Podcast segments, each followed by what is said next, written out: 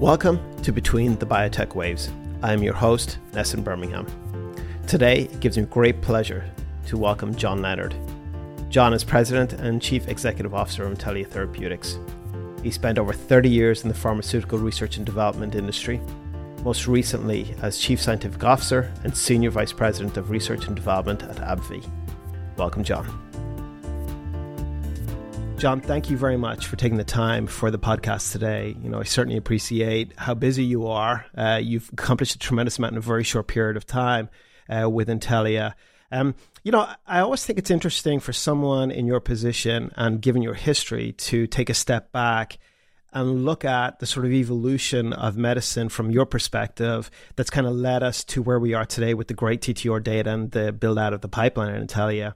Um, but also how you kind of think about um, contextualizing that from both a, a physician and patient perspective. Yeah. Well, uh, first of all, it's uh, great to be talking with you, Nesson. It's always uh, a pleasure. You know, when I you make me think back over the career, which is being a little long now. It's over 30 years, I guess. Um, I, I'm a physician by training, and when I was in medical school and then doing my internship and residency, the AIDS epidemic was just beginning, and uh, you know it, it was something that has influenced me from pretty much the get go, which is thinking about you know when you don't have medicines, uh, where do they come from, and what does it take to make them? And my own career in medicine has been not one of care delivery, but of, of trying to, you know, bring new medications into the pharmacopoeia. And so when you take the long view of that, um, you know, we, we, we had some really exciting success early on with, with HIV when we introduced uh, the HIV protease inhibitors when I was still at, at, well, when I was starting at Abbott Laboratories back in the early 90s. And it was one of those situations where you can see what technology can do, um, particularly when you, you know, can think molecularly about a disease. And uh, just to give you some notion of the impact, that class of medicines uh, in, in, in, the mid 90s led to a reduction in the AIDS death rate by about two thirds in the United States. So it's it's one of those things where, although you may not be taking care of patients, you really feel that you're bringing something to them uh, at, at the largest possible level. And, you know, that's played out in a variety of different steps along the way. We at, at Abbott had the uh, good fortune to work on Humira, where when, when I think about being a kid and, and, you know, seeing typically older women with advanced rheumatoid arthritis, oftentimes in wheelchairs with gnarled hands and you know unable to walk. It's you don't see those patients very much, and that's a testimony, I think, to the progress we in the field have made. And you know, just kind of add these things up, you know, think about well, small molecules, antibodies, as is the case with Humira. Um, you know, each of those different modalities was able to go after a whole different set of diseases and make a difference. And I, I feel like now, uh, with genome editing, we're at the verge of, of being able to open up a whole other set of diseases where we can make some really significant contributions to. And that's, that's what we work on here at Intellia. And I, I think we're really starting to knock on that door. Well, obviously, great TTR data, right? That's been um, presented by the company to date. Can we talk a little bit about you know your experience in you know Intellia, you know moving into the clinic? You know, as you know, right, you and I there at the start, right, looked at building the company up, the overall premise around it. Um, you know, it was an interesting time. Um, it would be great to get your perspective and your thoughts around the sort of trajectory of the company and what's actually taken place as that data actually ultimately came out. But the, the first dosing of a patient you know how did you feel about it? How did you how did you think you know the evening before the day of the evening after? You know it'd be great to hear yeah. your thoughts about that. Well uh, it's absolutely true. Um, we were there at the beginning and you were at the beginning and i had the pleasure of, of joining you and working with you as, and with several others. And by the way you know for your listeners if you uh, have a chance to look at uh, Nessen's blog, I think it nicely details some of those early days, which were uh, very fun and exciting because it was, you know, in the earliest months, frankly, uh, as CRISPR started coming into focus. You know, I, I think what we presented last year uh, and then extended this year really has its origins in some of the early thinking that you know you did and, and, and we did as as a team thinking about how to progress uh, genome editing and you know there, there's there's I like to think of this in, in terms of of uh, uh, Venn diagrams. There's the editing that you got to solve for.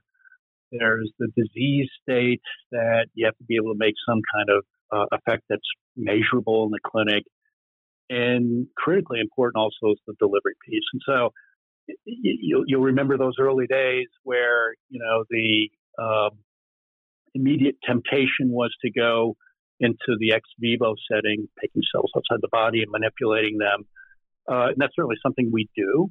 Uh, but we had made the decision, uh, and I, I, you were very influential in this, obviously, uh, to take what was becoming a, a, really effective delivery approach, the lipid nanoparticle, and go after uh, significant serious diseases, you know, uh, in the in vivo. And, you know, I think in the early days, that was viewed probably as um, somewhat risky. Um, but I, I, think the considerations were always uh, if you can understand the system, if you can characterize it well preclinically, if you can choose the proper disease state, um, it's an absolutely reasonable way to, to proceed. And, you know, we've applied the principles of sound preclinical work, you know, many of us have been doing this for a long time, and we, we, we, we take the same sort of approaches for any other drug that you would give to a patient and then some uh, as the guidance here. And um, shows uh, a condition known as TTR amyloidosis, where there's a particular gene, you know exactly what to go after. It's in the sweet spot for delivery with a lipid nanoparticle to the liver and it has a readily measured biomarker uh, that has been, you know, proven to be uh, meaningful with respect to predicting how patients are going to do ultimately with clinical conditions. And so that's what we uh, chose to pursue. And uh, you know, Nesson, because you were certainly a, a, fundamental part of all this. The early days were putting all the pieces together and, and getting the pieces. And, you know, that I think pretty much defined the early uh, couple of years of, of, of the company. But, you know, we got to a point where the performance in preclinical in vitro models and then ultimately the in vivo setting, talking about rodents and non-human primates, gave us uh, a lot of comfort that we were ready to go uh, into human beings. And um, we did that and did it in a very, I think, uh, responsible and, and, and thoughtful way. Uh, uh, and reported some of the early results um, just last summer. Now, it's interesting what you say. What, what does it feel like? Um, I was less worried about what I felt like than what the individual patients were imagining as, you know, uh, they agreed to have the IV infusion and, and be literally some of the first people on earth to have in vivo editing done. Um, they're brave, and, and obviously they they trust the work that we did, and you know I take that very very seriously with respect to the quality of the work that we do, so that that that trust is justified. But had the very good fortune of seeing results that pretty much corroborated our early modeling work that showed as you you know stepped up the doses uh, in this single ascending dose study that we did that we were pretty accurate with the numbers that we projected. And we're able to get to uh, very, very quickly levels of knocking out of the TTR gene uh, that uh, we could measure with protein reductions in TTR that have really surpassed those achieved with anybody else in any other modalities. And so um, that was incredibly exciting uh, last year. Um, I should add that the patients all did very, very well from a safety point of view. We've been extremely pleased with you know the performance of the drug, and you know we've been advancing the program, collecting more patients, not only with polyneuropathy is a form of the disease that's uh, that we started with, but also cardiomyopathy patients. We're following them out for um, you know uh, indefinite periods of time, and we've updated some of that work earlier this year, and we'll continue to do that later this year. And the early results have continued to um, be uh, borne out uh, as as we provided updates. So we believe we're onto something here that's going to be uh, quite important for a whole series of different uh, genetic diseases. And it all comes from this original decision to be going after broken genes in the body uh, with uh, in vivo delivery.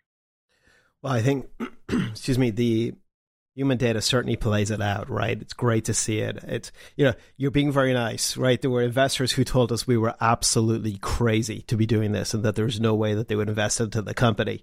Um, you know, I remember the Series A, Series B uh, pitching, right? Where, I, you know, the feedback was pretty, at times pretty stark.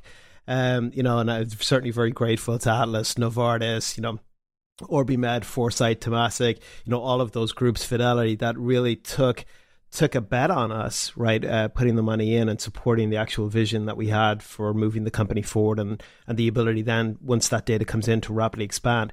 It's been great to see that expansion now taking place as I look at your pipeline and how quickly you've started to move things very actively now into the clinic. Um, it really shows how quickly the data has uh, catalyzed, you know, that rapid progression now and building out from a clinical standpoint uh, the, the the relevant pipeline here.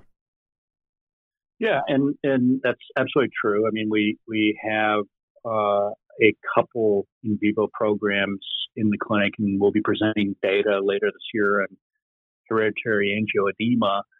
Uh, and then we have some programs uh, in in the preclinical phase, moving towards regulatory filings in the clinic soon for alpha one antitrypsin, et, et cetera and we've also moved into the ex vivo space.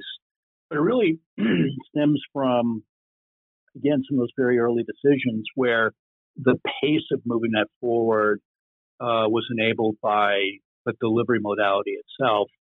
By using a lipid nanoparticle, you could have what is essentially a modular system. And, uh, you know, once you work out the delivery for a, a tissue, you can hold the mRNA that codes the Cas9 constant. And you can even hold the guide constant with the exception of about 20 nucleotides that will define where in any particular cell, um, you know, the editing is going to take place. And so we're really pleased with, you know, the outcome of some of those original strategic decisions that we made. And as we hoped would be the case, um, and you know, these were all early discussions we had uh, together, uh, that you know the the advantages of that modular system would play out with an acceleration of work in the clinic, and and that seems to be the case. It, eh, that Novartis deal, really, to me, I don't know if you'd agree, was really such a catalytic event for us being able to access uh, their lipid and nanoparticles to allow us to actually very rapidly move into in vivo studies uh, and then obviously scale up from there.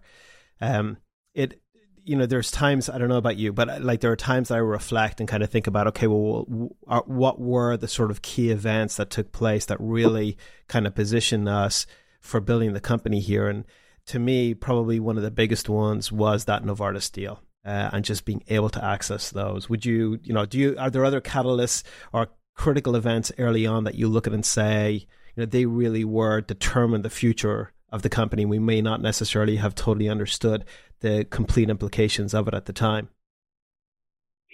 Well, there's no doubt that that was seminal in, in many ways.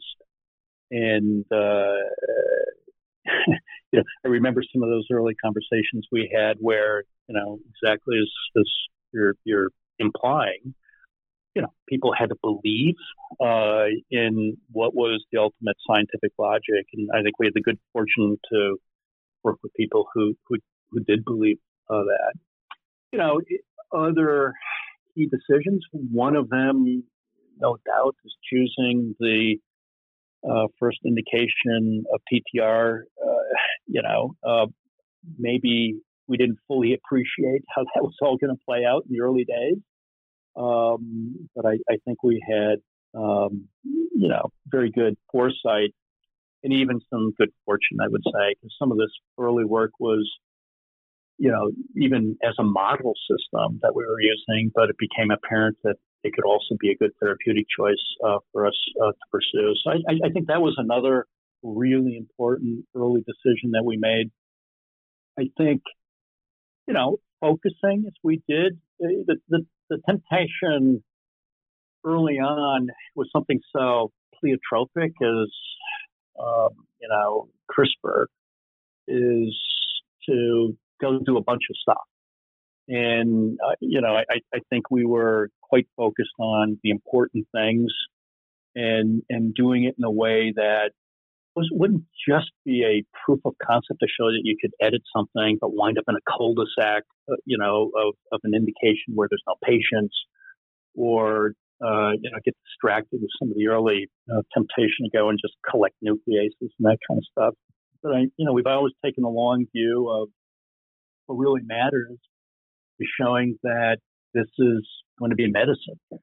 And, uh, you know, the, the early days were painful because that's definitely the long view and you, you can take shortcuts and do things that get a lot of attention. But in the end, what really matters is making products that are, are going to be meaningful to patients. And that was a decision we made at the, at, at the beginning. And so, you know, Nesson, I mean, some of those early days were a little lonely and we were some respects sort of bringing up the rear in, in the minds of uh, others. Um, but I I've always believed that that was you know the, the, the path we took would ultimately be the right one, and, and I'm quite confident that that's the case now. Well, you know, it, it lonely, yes. I mean, I, let's come back to that because I, I, think what was going on in the sector with respect to from a competitive landscape was a very interesting dynamic. Um, but also, while all of this was going on, you know, we were obviously dealing with you know discussions around the ethics, right? And and I think we really led you know putting positions out as it pertains to our, our belief and thoughts on the ethical use of the technology. And you know, obviously, a lot of discussion around bioterrorism, um, as you recall, and, and trips down to Capitol Hill.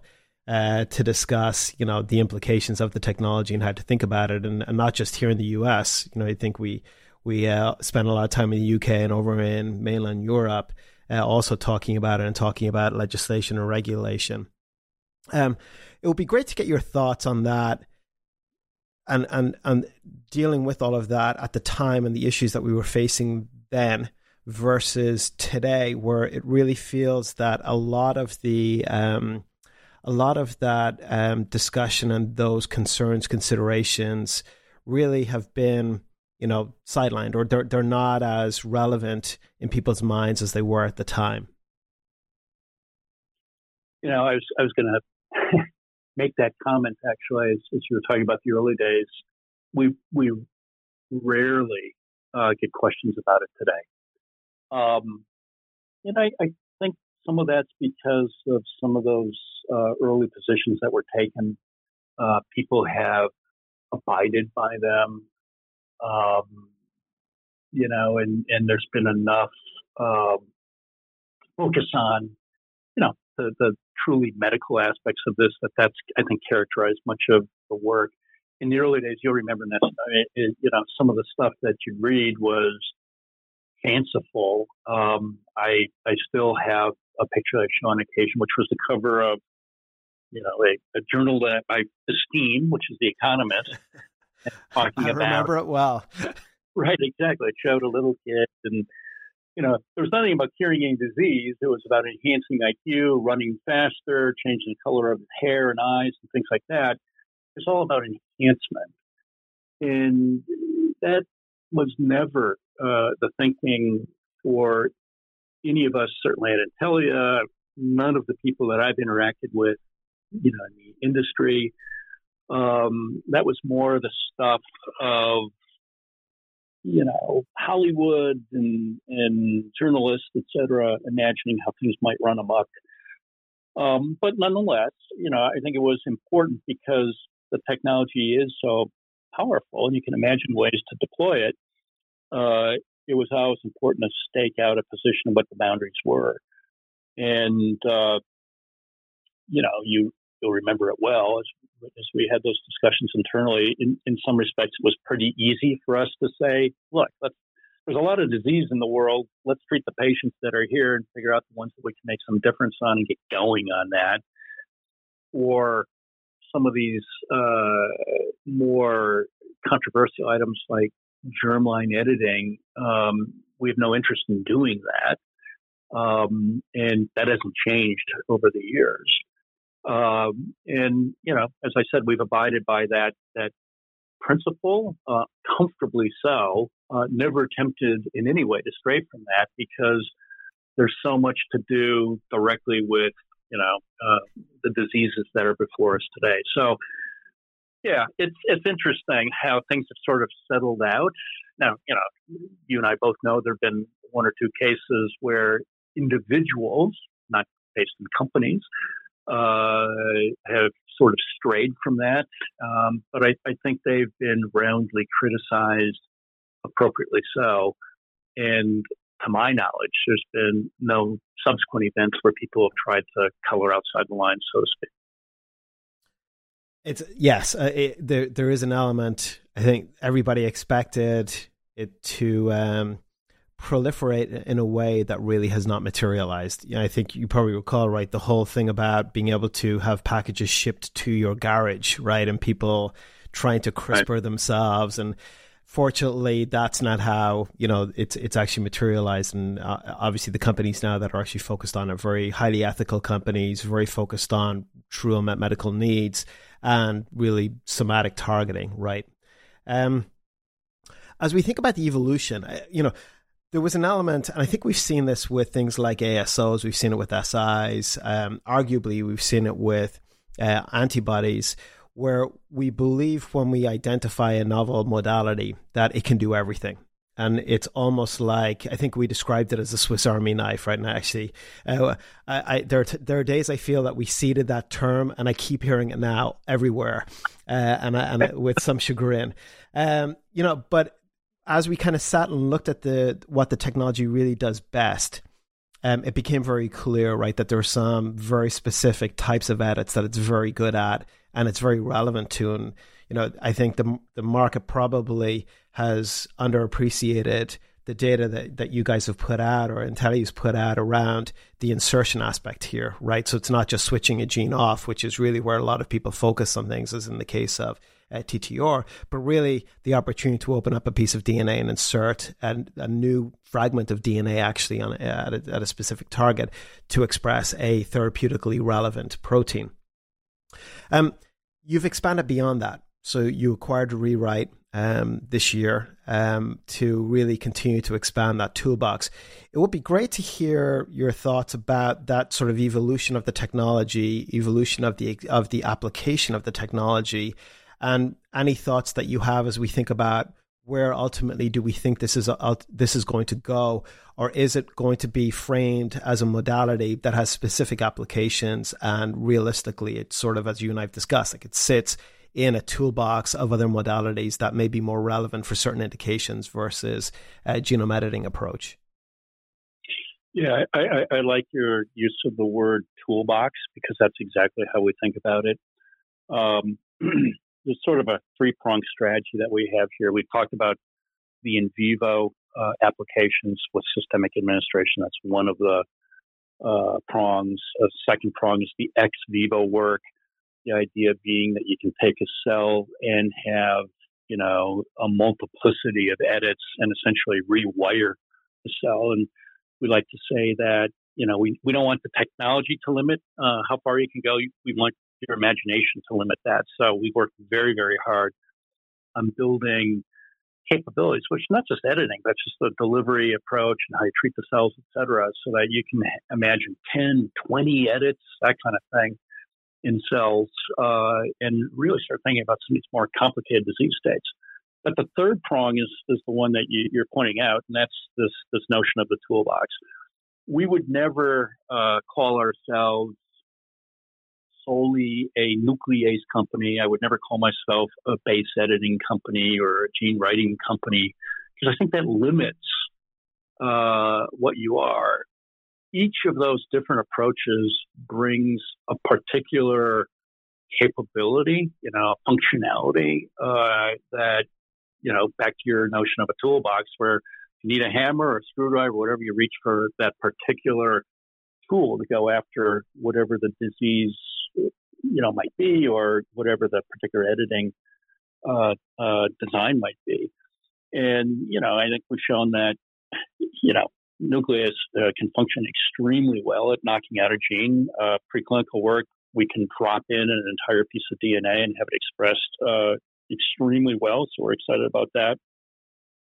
We, we see uh, our own base editing work as being helpful in particular ex vivo settings where we think that's the best use case. And then, you know, your mentioning of, of the rewrite acquisition is a complement to internal work that we're already doing to think about uh, even other forms uh, that are more complicated, more difficult to do, uh, but uh, interesting in the sense that you can in a very, very directed way, uh, modify a, a, set of nucleotides in a totally predictable manner, which we call gene writing. And there's different ways to do that. Different companies are taking different approaches. But as a capability, um, you know, that's one that uh, we we have in the toolbox and are continuing to develop. And so, you know, it, it, it's interesting as you say, well, where does all this go? Um, I think uh, I think it will go far. And if, if you step back and conceptualize it more in terms of, you know, big ideas, fixing broken genes and rewiring cells, uh, I'm quite confident that we will have the editing tools uh, to do most of those sorts of edits that you know disease we can imagine present to us. A real challenge, Nesson, as, you know, is getting to those cells themselves. We're finding disease states where you know the the, the edit is going to make you know a meaningful difference, and so we're, we're not going to be able to roll back time if somebody uh, is born with a developmental disorder and you know it's you know, played out in every single uh, nucleated cell of his or her body and things like that. But um, as we imagine sets of cells that we can manipulate, I, I think, you know, we're just in the early, earliest stages of what's going to be possible. And as we find ways to bring the editing uh, capability to beyond the liver, uh, and there's a lot of work going on to do that, you know, the set of diseases that are, you know, monogenic in nature, I think, um, you know, that, that list of treatable conditions is going to only expand. So, um, it's, it's very exciting and know, really makes it easy to come into work every day because there's always something uh, interesting and and uh, fun going on with respect to that. And you know, you mentioned base editing. I looked at and had the, you know, was fortunate enough to talk to uh, Sek over at Verve. You know, the, their data continues to be very interesting and compelling as you think about moving that into the clinic. I was not surprised with Beam's recent data, just as you look at that level of off-target activity that seems to be there in uh, in the adjacent regions.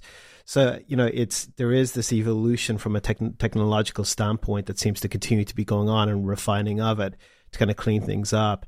Um, as you look at you know the next sort of phase is there an area that you think is is going to be opening up or or do you actually think you know you talk about delivery do you think that that's probably the next sort of step change that we're going to see as we think about the deployment of these technologies? Yeah it's it's a two-dimensional problem an x and y axis. The uh, editing is moving along very nicely. Call that the y axis and you know, with some of these gene writing uh, techniques, uh, they work well in a dish, um, getting to them to the point where they're readily tractable in, in patients is sort of, you know, the, the technical challenge of the day, but I, I think we'll get there, and we're, we're certainly making very, very uh, good headway there. But the x-axis, which is okay, the range of cells that you can deliver, you know, the editing machinery to, continues to be challenging. You know, so um, getting into the bone marrow, which is what we're trying to do, and made you know some headway on, uh, into the brain, into the lung, and you know all these uh, different tissues where, yeah, they're monogenic diseases that if you just get there, you know exactly what to do. That remains, I believe, one of the fundamental challenges that the, the, the space confronts. So we actively look for people who are making headway uh, to complement our own efforts in those delivery approaches. And I think that's the area that's going to, you know, with advances, open up the greatest range of opportunities because the editing is increasingly in hand. And, and you know as well as I do that, you know, once CRISPR or in whatever form is inside a cell, it doesn't care. the DNA is the DNA. It's that cell, uh, that tissue, and getting into that cell that is just a, a, a primary limitation that we have to overcome at this point. Well, I, that it's it is interesting when you talk about it, it doesn't care the DNA. That was a critical consideration for us at the start. So, what's the half life of the CRISPR system that we're putting in, um, and how quickly will it be cleared? So, go in, make the edits we wanted to make, and then effectively disappear. And to me, you know, dialing that in and being very clear about that from as we think about safety tolerability really was a critical aspect. And, you know, you touched on the importance of the LNPs. I think one of the things that warrants noting was we didn't go down the AAV route in part because of a concern where you would have a constitutively expressed uh, Cas9 actually in the cell with it. That will be there for quite some time, and, and, and, and the uncertainty around potential implications to that, I think, was you know really sort of made us take a step back and say that's probably not the right way to go putting aside the overall manufacturing CMC issues and challenges around it and integration around it. Um, you know, as you think about the ideal delivery system, does that still hold for you given the data that you have today, or are you starting to change your uh, the profile of what you, you believe is an appropriate delivery system now for for uh, an editing an editing tool? Yeah, it you know the way you characterize it is is on target. Um, people sometimes forget that these proteins are bacterial. these are not human proteins typically that we're expressing. And every, you know, editing modality has the Cas uh, system in it in some form or another. So our belief has always been that, you know, a transient expression system is just the right way to go. Um, and I think that's correct. Uh, early on, you, we all know that uh, in the early days, there's a lot of interest in showing progress um, and, you know, delivering something and editing something is in, important to show. But again, if you take a longer view uh, and, and think about in terms of products that are actually going to work and make a difference for patients, there's just some very basic things that you have to contend with. And this is one of those things. So our principle is that, you know, it's a foreign protein. It should be expressed, uh, you know, ideally uh, till the moment the edit is complete. And if, it could vanish at that next nanosecond, that would be ideal. Uh, and so whatever can yield that kind of trans- transient expression is always going to be something we can you know, we're, we're going to prefer. The chemical approaches, you know, as in the form of a lipid nanoparticle that serves us well. Uh, I don't think, uh, as we understand it today, that that's going to solve every, you know, problem in every uh, uh, tissue type. And so we'll need other ways to achieve that sort of transient expression, and whether it's biologic in nature call it viral. Um, that may be the case, but it just needs to be done in a certain way that accomplishes the edit and then um, uh, leaves, you know, the tissue uh, completely behind as it, as it disappears. And so we work on that. We think about that. Um, but you know, I think it's most accurate to say that we're trying to take the LNPs as far as we can take them uh, because we know they've served us well so far, and it's really a question of, you know, what is the, you know, the ultimate boundary of them, and and we certainly hope to uh, probe that to the fullest extent possible. One of the things we've seen, so excuse me. One of the things we saw at the start, you know, we were, I think we were the third company created in the space, right? Um, right. We were the slowest to get into the clinic. I was somebody presented a chart at a, at a board meeting yesterday, and, and they had the timelines for people to get into the clinic, and Intellia was listed, and I think we were of the CRISPR companies, we were the slowest to get into the clinic. Um, but that was very deliberate as we, th- uh, you know, as we looked at building the tools or the capabilities internally to actually provide that ability to then rapidly, once you do the, your POC with the first one, then rapidly be able to move forward. Since the three initial companies, Editas, CRISPR Therapeutics, and ourselves, there's now been this sort of explosion of editing companies out there, and, and it, it always feels like the list is just getting longer and longer. I don't. You probably see it too, right? Every day you are opening up BioCentury and you're looking to see what next gene editing company uh, got it got financed and what are they actually doing, and it, it it feels like there's more noise in the system now that the differentiation is is likely becoming more and more challenging for these companies until you've got that clinical data set. Um, would you agree with that? Um, I, I, do. Um, in fact, I call it the swarm. Uh, and I, that's not meant to be disparaging in any way. You know, I mean, there's a lot of people working really hard trying to, you know, uh, come up with the next advance. And you know, it's it's my, my view of this when I when I look at it is I, I don't see, and this is going to sound terribly partisan here, but uh, uh, trying to be objective, I just I just don't see the differentiation or the major advance uh, as most of these uh, companies uh, come out. I mean, we'll see. Time will tell, and I, I could well be wrong here, but our view is if, if you don't, you know, uh, choose to focus on a single thing, uh, you know, and have that be your end all and be all, but take the, you know, platform investment approach, this toolbox notion, we just don't see anything coming out that causes us to feel, you know, surpassed in, in any way. In fact, our belief, based on what we see at least, obviously we don't know what's going on in every single company if they haven't presented it yet, but you know, we feel really good about uh, our platform capabilities and, and, and believe that all this stuff starts with a deep understanding of the CRISPR Cas system. And we've been working on that now for eight years.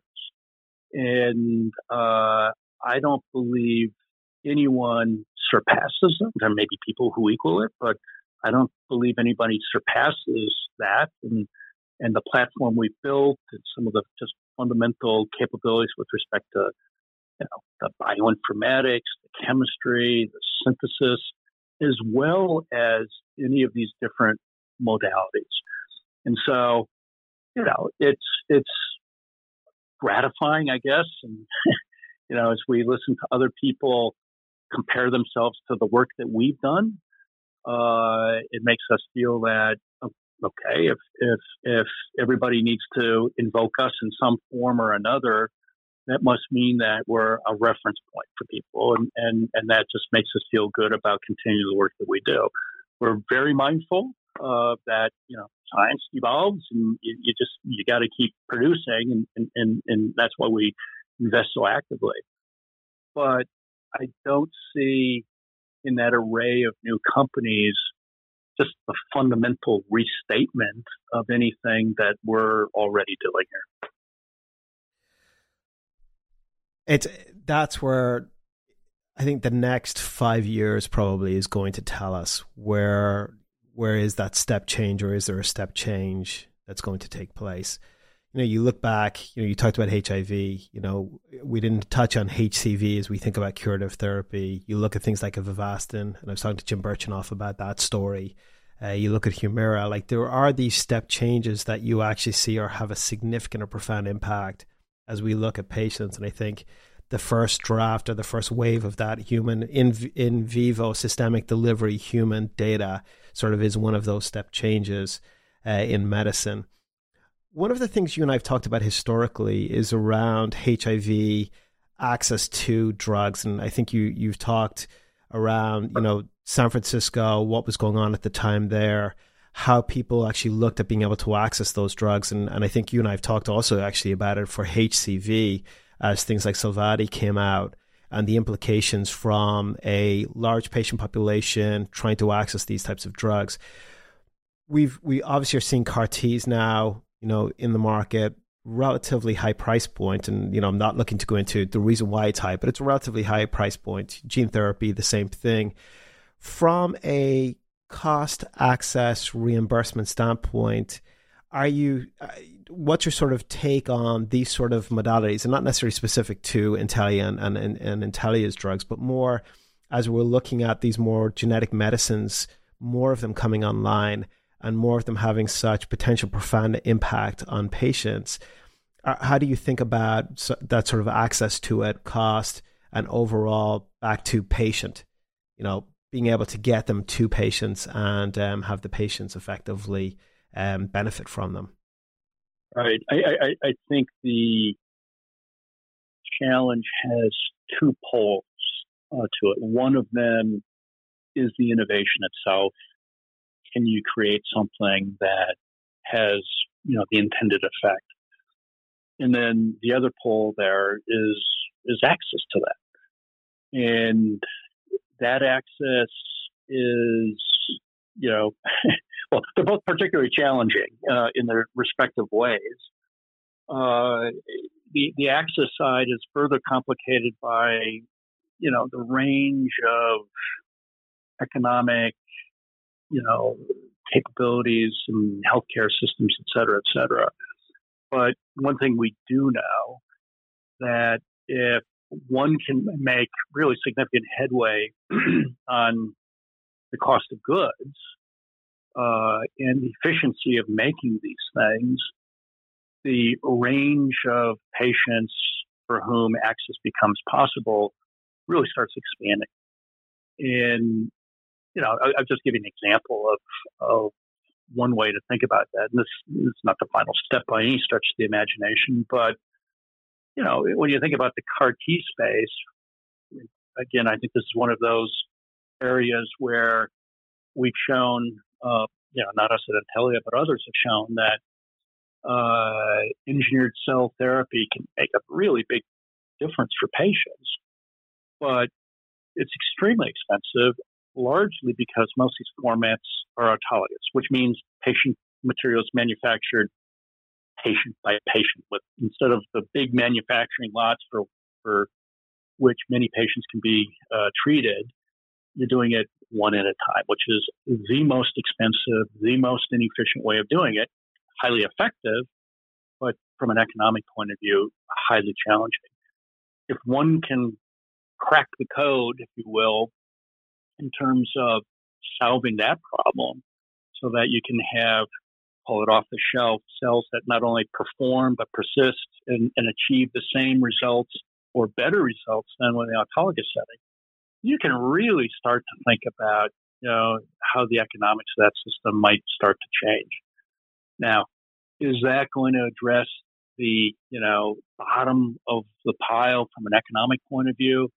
I don't know. I, I think we're going to need more innovations than that, with a lot of very careful thinking about how you know we supply these these these agents, and frankly, some of these patients will have other problems that I think trump, uh, you know, uh, a CAR T, for example. But nonetheless, this is a process, and it plays out year after year. And I think that uh, if you take the long view of this, uh, one can imagine outcomes some years from now where uh, these sorts of drugs are available to a very wide range of patients, not just in the developed countries, well beyond that. And, and, you know, without going into the details, we have people working with us already trying to think about how to achieve that. And, and my sense is that, um, you know, with time, uh, we'll, we'll, we'll get there. Yes, I, I, you probably recall when we did that initial cost of goods analysis, what whatever years ago. It was like just shocking, um, and we obviously saw this with other, uh, you know, nu- uh, nucleic-based drugs like ASOs and SIs. Um, and the cost now, as you think about scale, you know, efficiencies in manufacturing, we saw it with monoclonal antibodies too, right?